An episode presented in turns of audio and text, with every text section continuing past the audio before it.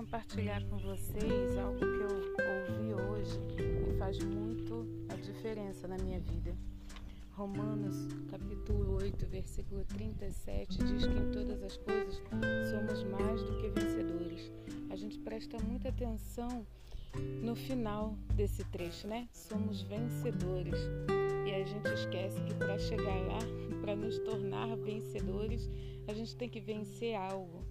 E vencer significa passar por uma luta, uma provação, um sacrifício, algo difícil que precisa ser superado. Isso mesmo. Deus não prometeu para gente que a gente teria vitória sem ter que fazer nada.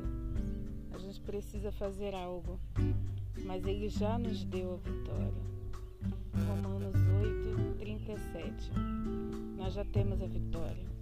Agora a gente tem que se levantar e lutar para vencer.